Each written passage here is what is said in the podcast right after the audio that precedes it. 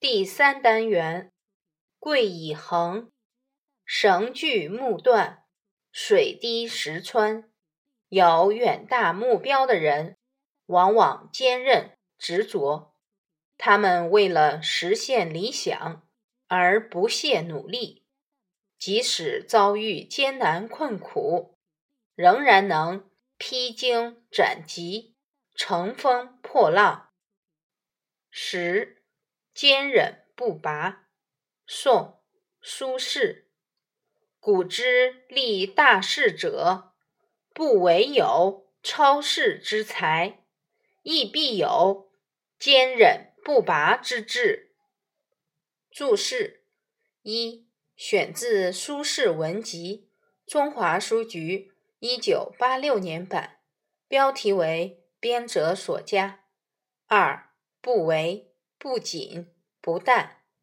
文艺，古代能够成就一番大事业的人，不仅有超乎常人的才华，也一定有坚韧不拔的意志。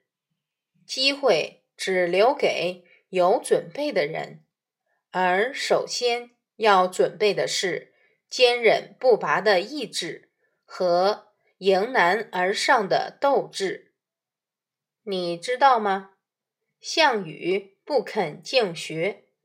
项羽是楚国名将项燕的孙子，自幼随叔父项梁长大。他身材高大，力气过人。项梁让他读书，他不愿意读；让他学剑，他也不感兴趣。他说：“读书。”不过是记记姓名而已，学剑也不过是与一人搏斗罢了。我要学习万人敌的本领。